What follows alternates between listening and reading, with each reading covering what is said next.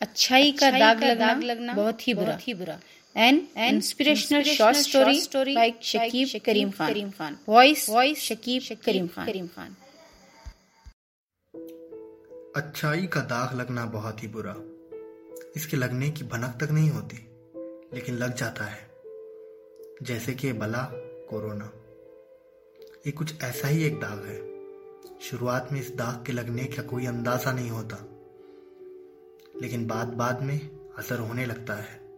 دل و دماغ پر، زبان پر، یوں کہو تو پورے جسم پر۔ دھیرے دھیرے اس کا اثر نظر آنے لگتا ہے۔ مذہب ساتھ رنگ روپ، امیر غریب، کچھ نہیں دیکھتا۔ یہ کسی بھی انسان کا شکار کر سکتا ہے۔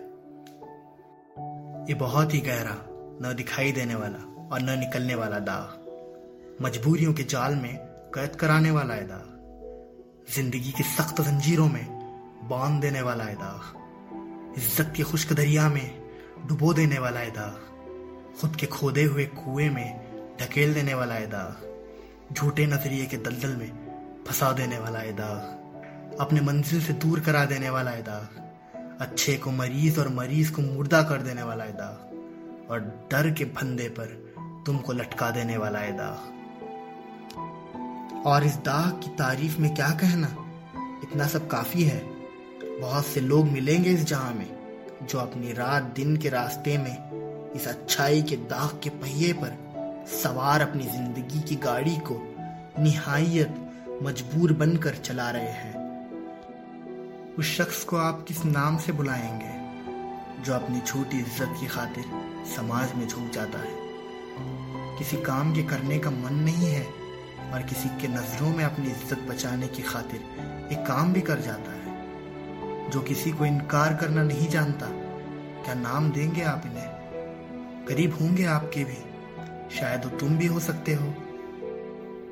کیا پتا آپ ہے یا نہیں، لیکن میں تھا۔ اچھائی کا داغ لگا ایک لڑکا۔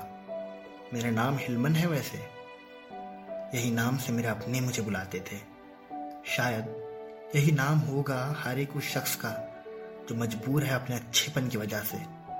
نہیں پتا مجھے، کیونکہ آج کل مجھے ہر ایک ایسا شخص اپنی طرح لگتا ہے جو ہی مجبور ہے اپنے اچھائی کو بچانے کے لیے۔ یہ داغ میرے لیے بوجھ بن گیا تھا۔ تو سب چھوڑ چھاڑ کر اس داغ کو مٹانے کے لیے اپنے لوگوں سے دور آ گیا، جہاں کسی کا حکم نہ ہو۔ اگر ہو بھی خود کے حکموں کا غلام۔ تھک گیا تھا میں، دوسروں کی غلامی کرتے کرتے۔ بس اس عزت کو بچانے کی خاطر انکار کرنا تو بھول ہی گیا تھا میں تو۔ بہتر ہے بھاگ جانا مر جانے سے، کیونکہ کیا پتا آگے کی زندگی میں خود کو بدل کر موقع ملے، خود بادشاہ بن جانے کا۔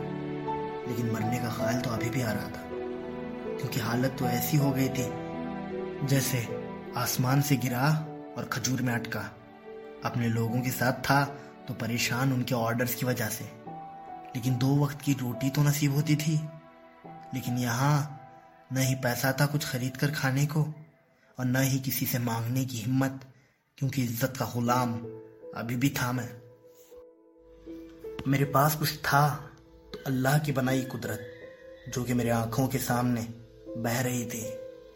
اسی کے شفاف مشروب سے اور اسی بہتی قدرت کے دامن میں لگے کچھ کھٹے میٹھے پھلوں سے میں آج تیسرا دن خود کو زندہ دیکھ رہا تھا۔ جیسا کہ میں نے کہا، تیسرا دن بالکل صحیح سنا۔ یہ میرا تیسرا دن تھا۔ مجھے گھر چھوڑے ہوئے۔ یہ بہتی ندی کا پانی اور یہ پھل بس یہی تھے جو میرے پیٹ کو بھوک کا احساس ہونے نہیں دے رہے تھے۔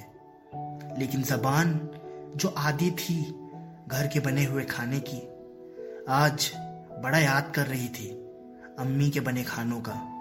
نہ جانے کیا کر رہی ہوگی امی میری میری بہن اور ابا۔ کیا انہیں کچھ احساس ہے میرے ایسے گھر سے چلے جانے کا؟ اگر ہے تو کیسا حال ہو گیا ہوگا ان کا میرے بغیر؟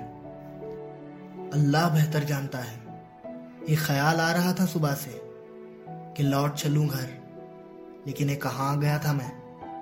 ان گنے کی کھیتوں کے درمیان سے سمت کا تو علم ہی نہیں رہا مجھے۔ نہ کوئی دور دور تک نظر آ رہا تھا اور نہ ہی کوئی نزدیکی گاؤں۔ جہاں تک نظریں جا رہی تھی، تو بس یہ بہتا پانی، ہری بھری گھاس، کچھ پیڑ اور ایک کھیت نظر آ رہے تھے۔ جب آیا تھا، تب انجان تھا اس جگہ سے۔ بہت زیادہ ڈرا ہوا اور زندگی سے ہارا ہوا۔ لیکن تھوڑی بہت پہچان ہو گئی تھی اس جگہ سے۔ صبح میں ٹھنڈی ٹھنڈی تیز ہوائیں۔ دوپہر میں گرم گرم تیز دھوپ اور شام تو جیسے برفانی ٹھنڈی۔ یہ ایسی دو راتیں میں جھیل چکا تھا۔ رات تو اندھیری قبر کی طرح لگتی تھی۔ بے حد ڈراؤنی، کیڑے مکوڑوں والی جگہ بن جاتی تھی۔ کئی مرتبہ خیال آیا کہ کیڑوں سے ہی اپنے گھر کا پتہ پوچھ لوں۔ لیکن وہ بیچارے خود ہی اپنے گھر کی تلاش میں تھے۔ اب بھٹکے ہوئے سے کیا پتا پوچھنا۔ کاش میں راستے کی طرف سے آیا ہوتا۔ راستہ تو مل جاتا گھر واپسی کا۔ اب تو دو ہی صورتیں نظر آ رہی تھی ندی میں ڈوب کر جان دے دوں یا پھر رات ہونے سے پہلے پہلے راستہ تلاشوں اگر دوسری صورت جس میں راستہ بھی تلاش لوں، تو بس میرے لیے خطرہ ہی خطرہ نظر آ رہا تھا۔ راستے پر بہت سارے پولیس وغیرہ رکے ہوئے تھے۔ وجہ کورونا تھی، اور میں شاید چلتے چلتے میری ریاست کی حد سے دور آ گیا تھا۔ گھر کی یادیں، بھوکا پیٹ، اور اس دن کی دھوپ میں تڑپتا جسم، بس میری جان لینے کو تھے، چکر سی آ رہی تھی۔ دوپہر بھی ہونے کو تھی اور مجھے الٹی کرنے کا ذرا احساس ہوا۔ جب گندگی پوری طرح سے باہر نکل گئی، اس میں مجھے اپنا خون بھی گرتا معلوم ہوا۔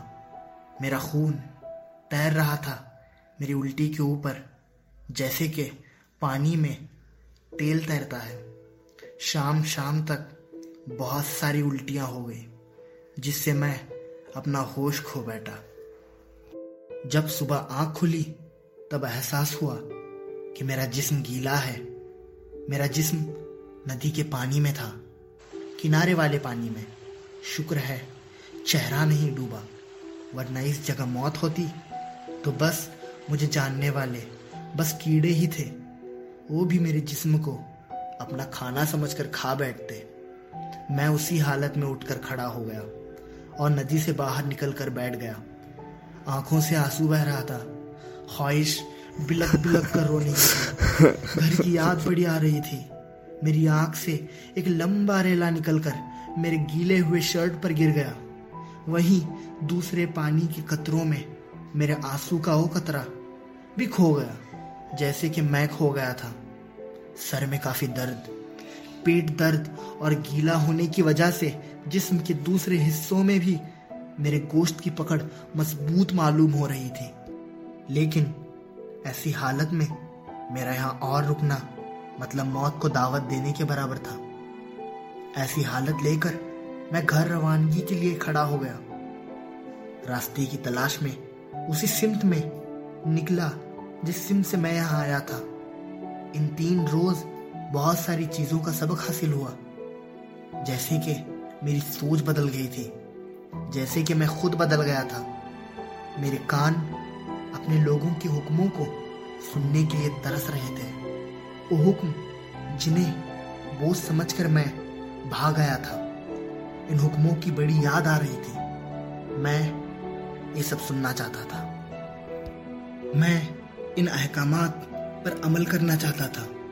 چھوٹے موٹے کام اور ذمہ داریاں ہوتی تھی جیسے کہ گھر کا سامان لانا کہیں باہر دیر تک جاؤں تو وقت پر گھر واپس آنا، یہ پڑھائی اور سب چھوٹے موٹے کام کرانے کے احکامات جو کہ میرے لیے ہوتے تھے، جنہیں میں اپنا اچھا کردار اپنے لوگوں کے نظروں میں بنائے رکھنے کے لیے انجام دیتا تھا۔ اگر میرا دل بھی نہ ہوتا تب بھی انجام دیتا تھا۔ کیا میرا کردار برا ہو جاتا؟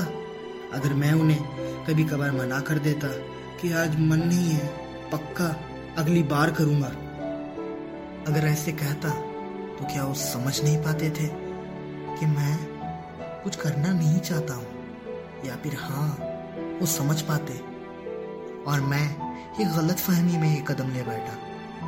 میری باتیں بھی بدل گئی تھی آپ سوچ رہے ہوں گے کہ اونٹ اب پہاڑ کے نیچے آ گیا۔ بالکل صحیح۔ اگر اونٹ بھی غلط ہے تو وہ پہاڑ کے نیچے ضرور آئے گا، جیسے کہ میں آ گیا تھا۔ اب یہ یقین ہو گیا تھا مجھے، اچھائی کا داغ لگنا کبھی برا نہیں ہوتا، جب تک کہ آپ یہ سمجھ نہیں پاتے کہ کسی کام کو منع کرنے سے یہ داغ مٹ نہیں جاتا۔ اگر آپ اچھے ہیں اور یہ سمجھتے ہیں، بھلے دنیا جو بھی سمجھے، بس اچھائی قائم ہے۔ اگر آپ ہی برے ہیں اور دنیا جتنی بھی اچھی سمجھے، یہ داغ آپ کے لیے برا ہے۔ یہ داغ کا رنگ آپ کی سوچ پر ہے، اپنے نظریے پر ہے، نہ کہ کسی دوسرے شخص کی سوچ اور نظریے پر۔ نہ جانے کتنے لوگ اس غلط سوچ کی وجہ سے اپنے گھر، اپنی پہچان، اپنی ذہنیت اور اپنے جانے گنوا بیٹھے ہیں۔ شکر ہے مجھے یہ سب جلد ہی سمجھ میں آیا، ورنہ میں کیا کر بیٹھتا، بس خدا جانتا تھا۔ شاید کسی کی دعا ہی تھی، میں گھر لوٹ آیا، اپنے گھر والوں سے ملا۔ وہ ناراض تھے تھوڑے، لیکن ان کی آنکھوں میں مجھے دیکھ کر بہت ہی زیادہ خوشی تھی۔ میں دیکھ کر خوش تھا کہ وہ خوش تھے، اور یہی شاید اصلی خوشی ہے زندگی کی۔